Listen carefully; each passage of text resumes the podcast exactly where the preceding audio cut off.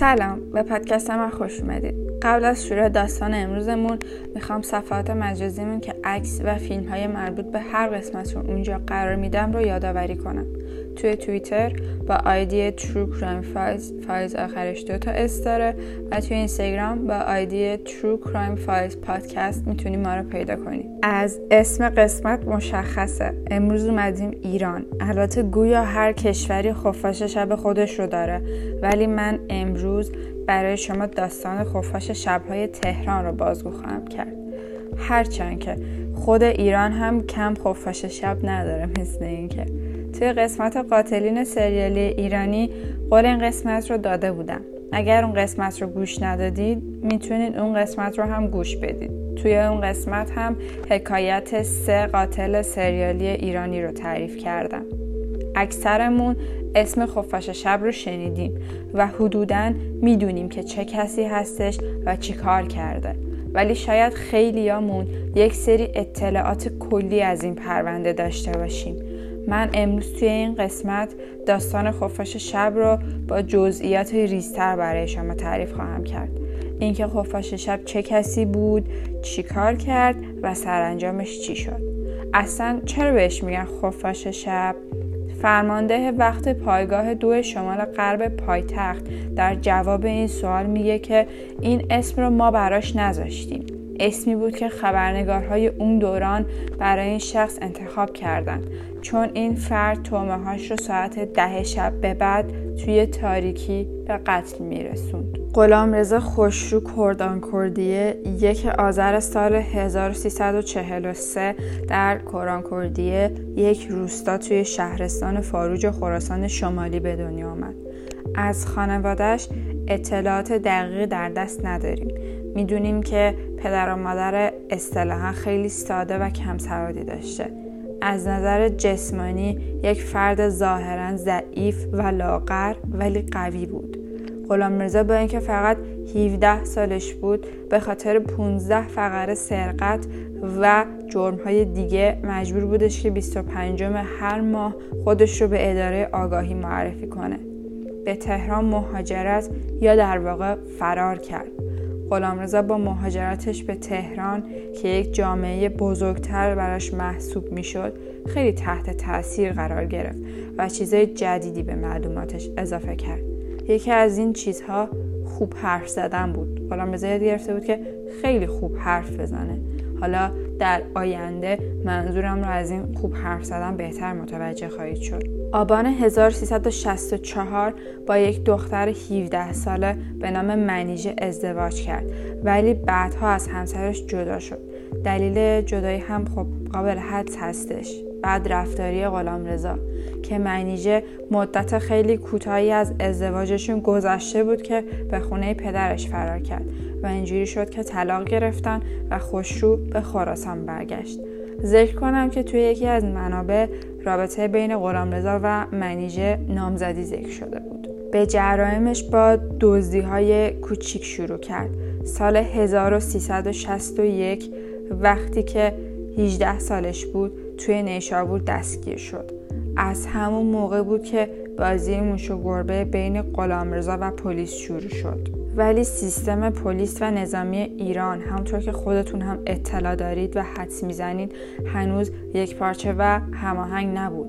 انقلاب و جنگ در نتیجه رد و بدل اطلاعات بین نیشابور و شهرهای کوچک و مطالعه شدن مراکز از جرایم کوچیک به اقتضای زمان و شرایط موجود سخت و کند می‌تونست باشه.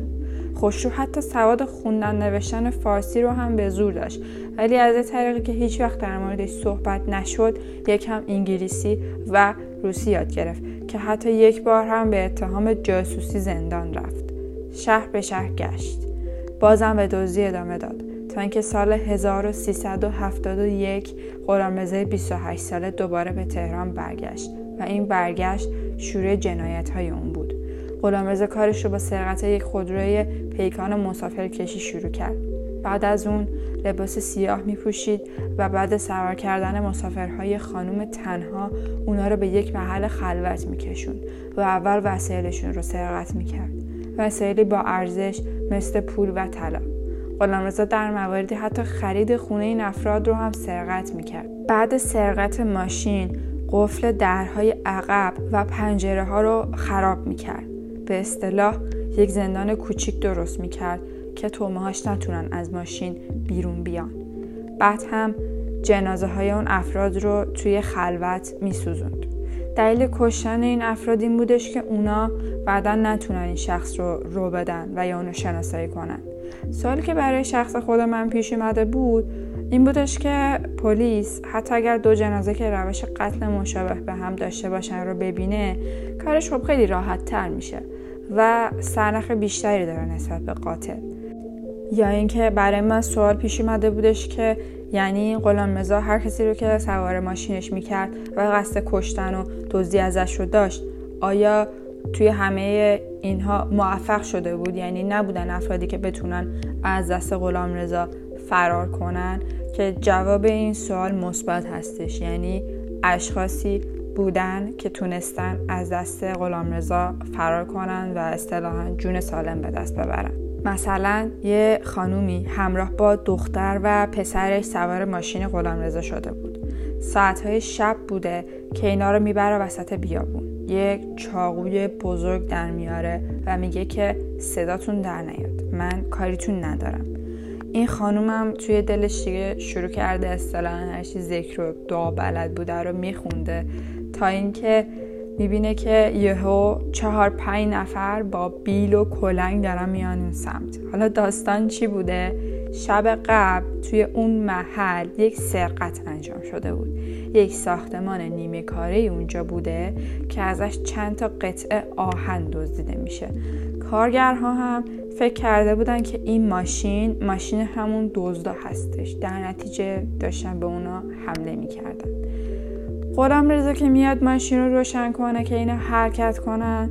این خانوم یه ضربه خیلی محکم به در می‌زنه و خیلی عجیبه که در هم باز میشه. اول بچه هاش رو بعد هم خودش رو میندازه پایین. علاوه بر این خانوم فقط یک نفر دیگه بودش که تونسته بود از غلام رضا فرار کنه. گویا پلیس غلامرضا را چندین بار دستگیر کرده ولی غلامرضا با دادن اطلاعات غلط تونست اونا رو فریب بده مثلا سال 1371 وقتی که غلامرضا تازه به تهران اومده بود چند تا خانم جوون از دو تا مرد به دلیل سرقت طلا و پولشون و همچنین سرقت به عنف یا تجاوز شکایت کردند. بعد این شکایت ها پلیس تحقیقات گسترده ای رو شروع کرد و در نتیجه اونها دو نفر به نام های علی کریمی و غلامرضا خوشرو رو دستگیر کرد. غلامرضا اون موقع خودش رو مراد نادری معرفی کرد. این تنها نام مستعارش نبود. عبدالرحمن، مراد و ستار جزو اسمهای مستعار این شخص بودند. این دو نفر طی بازجویی های انجام شده به چند فقره تجاوز و سرقت مسلحانه اعتراف کردند.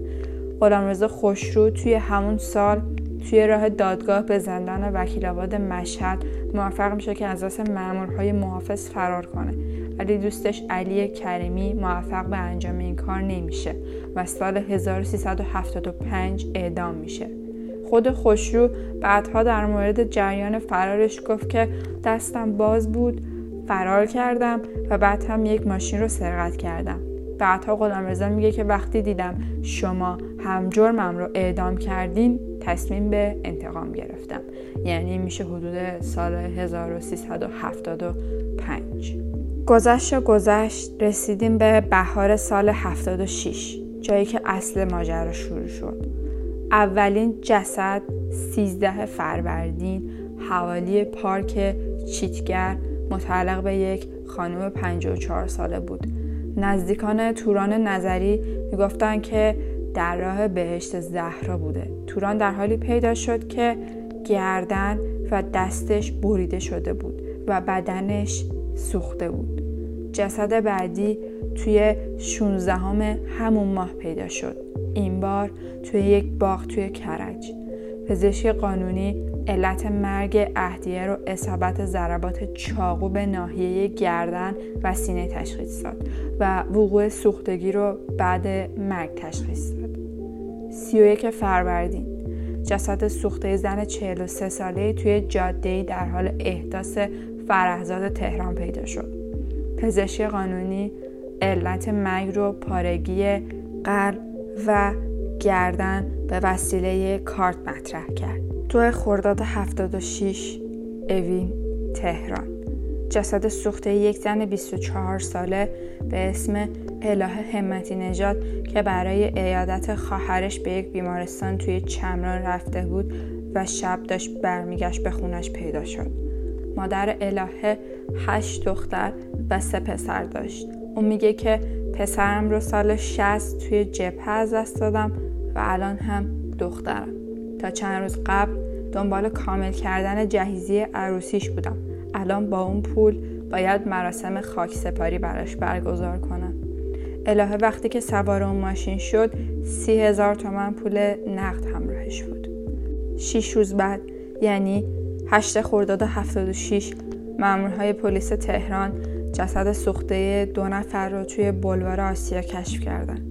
بنا به گزارش پزشک قانونی قربانی ها قبل از سوزانده شدن به قتل رسیدن.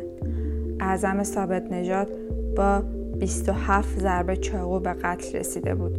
علت مرگ دختر 7 ساله اعظم منیره خفگی اعلام شد. 14 خرداد جسد سوخته یک دختر دانشجو توی بلوار اندیشه تهران کشف شد. دست و پاهاش بسته شده بود و علت مرگش سوختگی بود. پرنده پرچمی متولد سال 1350 در اصفهان بود. دانشجوی سال پنجم دندان پزشکی همدان بود. از دانشجوهای فعال و درسخون هم محسوب می شد. پرند قرار بود که 19 تیر همون سال ازدواج کنه. در آخر سی خرداد 76 جسد سوزانده شده یک خانم 55 ساله به نام قدم خیر جهانفر توی بزرگراه در حال احداث توی غرب تهران کشف شد.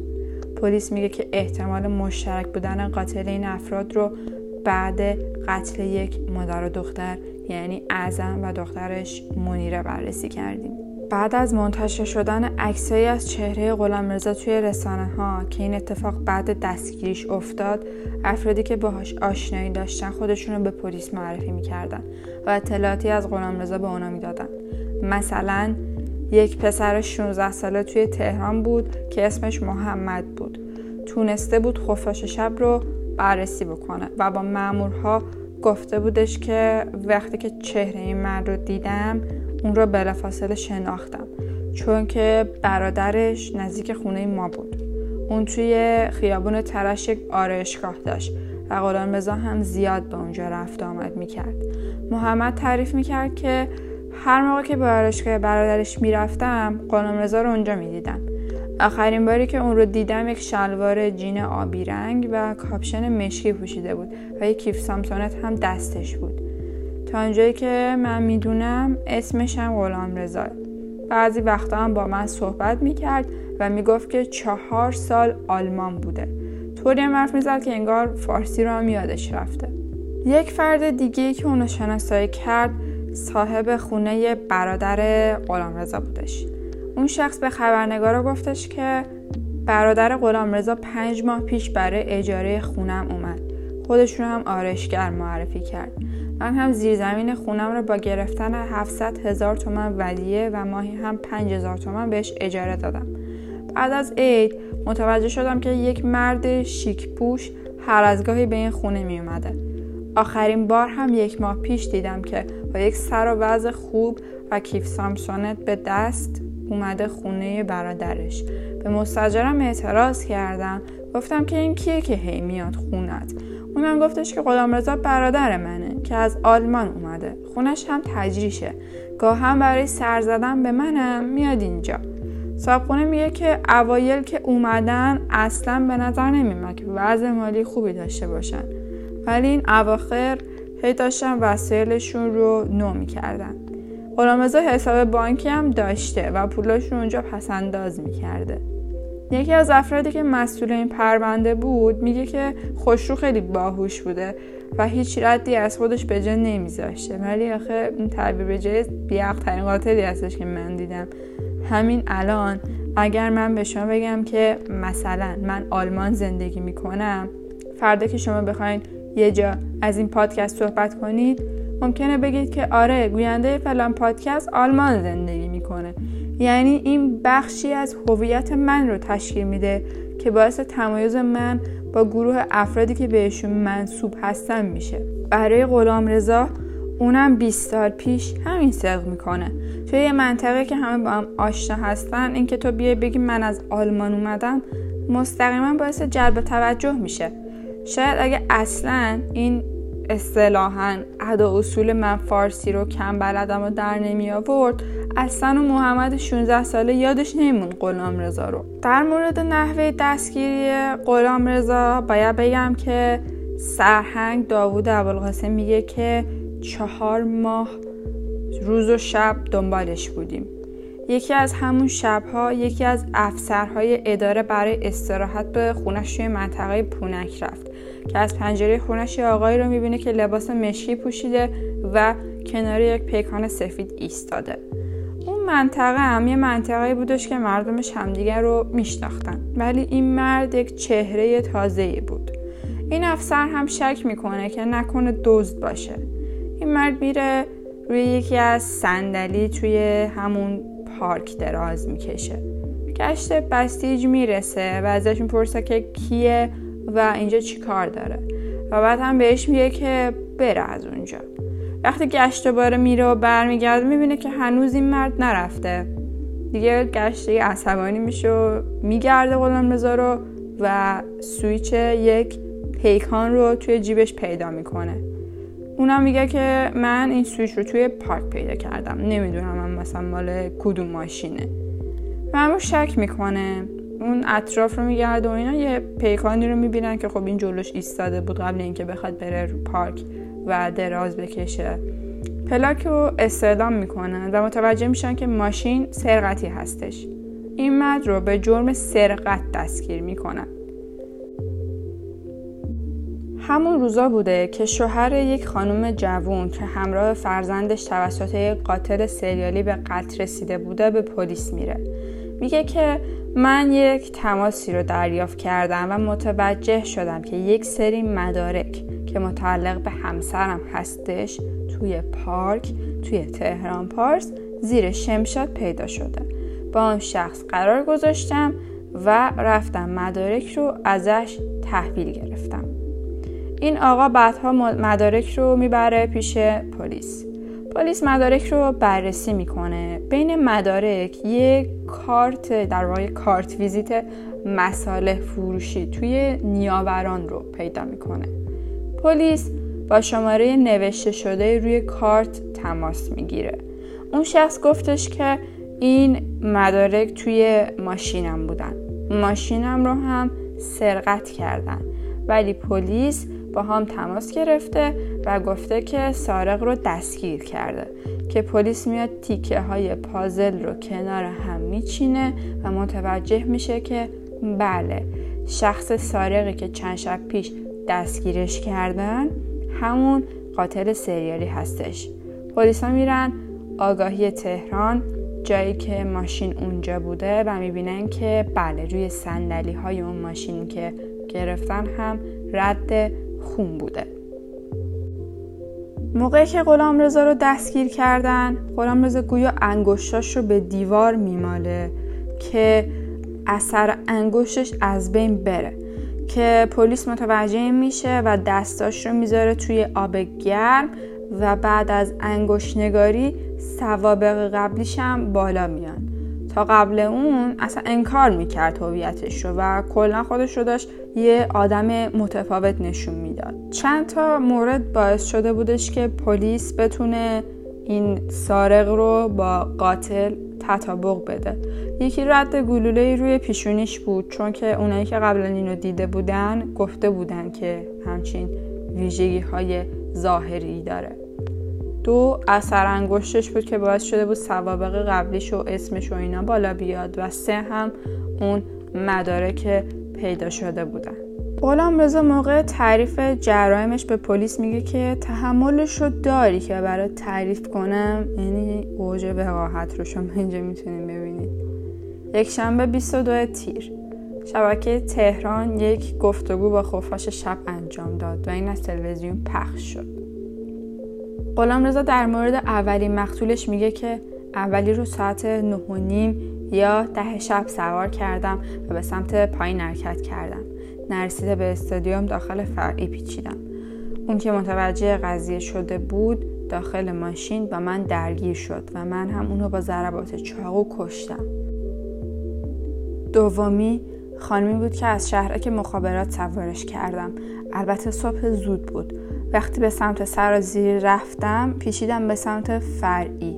خانم مسافر فهمید داد و فریاد کرد و با من درگیر شد. کمی که جلوتر رفتم ماشین رو نگه داشتم و با چاقو زدم و اونو کشتم.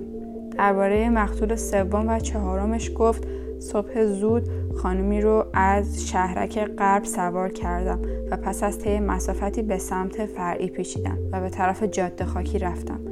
خانم مسافر گفت کجا میری؟ و با من بگو مگو کرد. بعد چاقو رو درآوردم و یک ضربه زدم. ساعت نه و نیم الا ده شب بود که از طرف مینی سیتی به طرف بالا می‌رفتم و اونجا خانومی منتظر تاکسی بود. اونو سوار کردم و پس از طی مسافتی تغییر مسیر دادم و به طرف فرعی رفتم که دختر داد و فریاد کرد. از اون خواستم که داد نزنه ولی اون جیغ می‌کشید و دست و پا می‌زد. جلوتر رفتم به یه جای مناسبتر یعنی انتهای مینی سیتی. دختر رو زیر یه پلی بردم و کشتم. بعد جنازش رو اطراف ولنجک اوین انداختم و آتیش زدم. اون گفت که وسایل مقتولینش رو توی بازار میفروخته. اون اعتراف کرد که چهار سال پیش هم به جرم آدم ربایی و آزار دختران محکوم شده. در جواب به سوال علت قتلهاش گفتش که دلیل به خصوصی نمی‌تونم تعریف کنم. یک هفته اعصابم خراب بود. دست خودم نبود. تشنج به من دست می‌داد. همش فکر بودم. توی فکر رفتن این آقا نه تا جون آب خورد البته. من که حرف خاصی ندارم واقعا. یعنی هرچی بگم کمه. حق مطلب به هیچ وجه ادا نمیشه. حرف و تحلیل ناچیز من ترس و وحشت و دردی که به اون افراد وارد شده رو ادا نمی‌کنه دردی رو که نزدیک این افراد کشیدن رو کدوم یکی از جمله های ما می‌تونه واقعا توصیف کنه ماه بعدش روز چهار مرداد 1376 محاکمه خفاش شب با ریاست قاضی آقای گودرزی توی سالن اجتماعات مجتمع قضایی دادگستری تهران برگزار شد.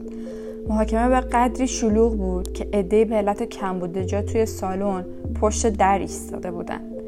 اون قبول کرد که نه تا زن رو کشته و آنها رو به قتل رسونده. ولی چند دقیقه بعدش انکار کرد و گفت که تک تک قتل ها رو همکارش حمید انجام داده. کلا سعی حمید نامی رو جلوه بده که ها رو بندازه گردنش. و این رو که گفت به طبع حاضرین و اولیای دم به شدت عصبانی شدن و جو هم خیلی به هم ریخت. ناصر پرچمی پدر پرند پرچمی که یکی از مقتولین غلام رضا بود توی دادگاه گفتش که غلام رضا خوشرو با خیانتی که به حقیقت در محضر دادگاه می‌کنه همین حالا هم داره قتل دیگه ای رو مرتکب میشه و من اون رو قاتل عواطف یک ملت می‌دونم. قاضی برای برگردوندن جب به حالت قبل گفتش که با وجود انکار متهم مدارک محکمی داریم که دروغ گفتن این مرد رو اثبات می‌کنه و اصلا حمیدنامی وجود نداره. مدارکی مثل بخشی از اموال مقتولین و چاقو. علاوه بر اونا چند نفر که تونسته بودن از دست غلامرضا فرار کنم هم هویت اون رو تاکید کرده بودن. علاوه بر غلامرضا خواهر برادر و برادر زنش هم به اتهام مخفی کردن وسایل قربانی ها توی دادگاه حضور داشتن. برادر متهم توی دادگاه گفتش که از 17 سال پیش ازش بیخبر بودیم. مدتی قبل از دستگیری به خونه ما میومد ولی شبا اکثرا بیرون می‌رفت و روزها توی خونه میخوابید. توی دادگاه مردی به اسم علی پشت تریبون قرار گرفت و گفت که آقای قاضی مادر من ساعت پنج صبح داشت می‌رفت بهشت زهرا که به طور این جانی خورد. ازش بپرسید که چرا دست مادرم رو قطع کرد و اونو سوزوند. اکثر خانواده ها خواستار قصاص شدن.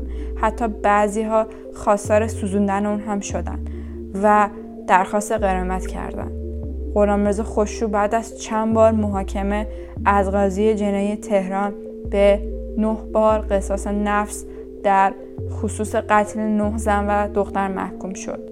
همچنین به خاطر اتهام واردش توی پرونده سال 1371 در خصوص زنای به عنف به یک بار اعدام هم محکوم شد.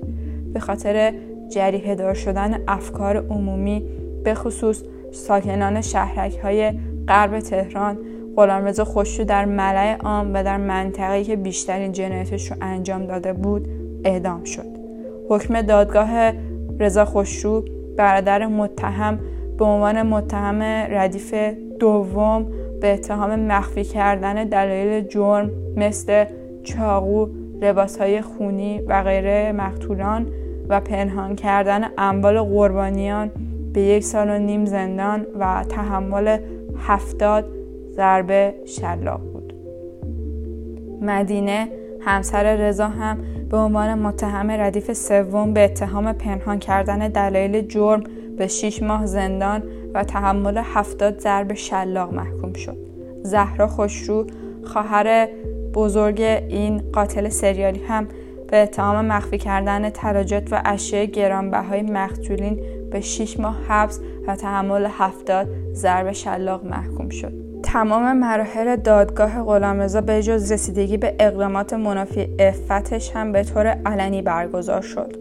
ساعت 7.45 دقیقه روز 22 مرداد سال 1376 در ملع عام توی چهار دیوار انواع روباز ورزشگاه آزادی واقع در سراح دهکده المپیک خوشرو اعدام شد. غلامرضا خوشرو وقتی که به پای چوبه دار رفت روی کاغذ نوشته بودش که به هیچ کسی بدهکار نیستم و از همه طلب بخشش دارم و در شرایطی که 214 ضربه شلاق خورده بود به دار آویخته شد. اگر که اطلاعاتی که توی این قسمت داده شدم با اصل ماجرا مغایرت دارن از نزدیکان مقتولین عذر می‌خوام منابع من برای این قسمت خبرگزاری های فارسی زبان بودم. امیدوارم که اطلاعات صحیحی رو به شما داده باشم. متاسفانه در این زمینه رسانه های ایرانی خیلی ضعیف عمل می‌کنن.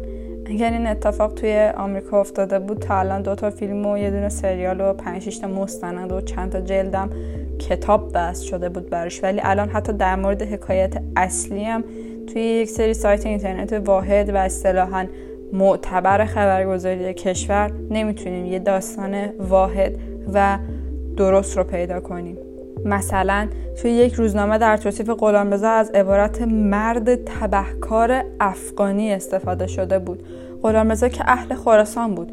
این دروغ من افغان هستم هم ساخته خودش بود. برای ردگم کنی و ساخت هویت جلی ولی اینکه یه روزنامه میاد با همچین عبارت خیلی به نظرم زشت و زنندهی مرد تبهکار افغانی مثلا میاد این رو می‌نویسه. یک رفتار فوق غیر حرفه‌ای هستش به نظرم. توی توییتر که داشتم میگشتم منشن افراد حاوی جمله هایی بودن که نشان دهنده ترس اون زمانهاشون بود. خیلی هم می‌گفتن که واقعا وحشت زده بودیم. همه رو به چشم خوفاش شب می‌دیدیم. سوار تاکسی هم که اصلا نمی‌تونستیم بشیم. خب طبیعی هم هست. یعنی آزار یک فرد بیمار نه تنها به مقتولینش و نزدیکان اونها بلکه به هزاران نفر دیگه هم رسیده بود. شاید هم میلیون ها نفر دیگه. اینم از این قسمت. ممنونم که تا اینجا گوش کردین و همراه هم بودین. اگر نظر پیشنهاد و یا انتقادی دارین من واقعا دوست دارم بشنوم. چون به نظرم انتقادی که با ادبیات صحیح بیان بشه کاملا قابل احترام و تا حد ممکن قابل اجرا هستش. منتظر نظراتتون هستم. یادتون نره که عکس و فیلم های این قسمت رو توی صفحه اینستاگراممون ببینید تا قسمت بعد خدافظ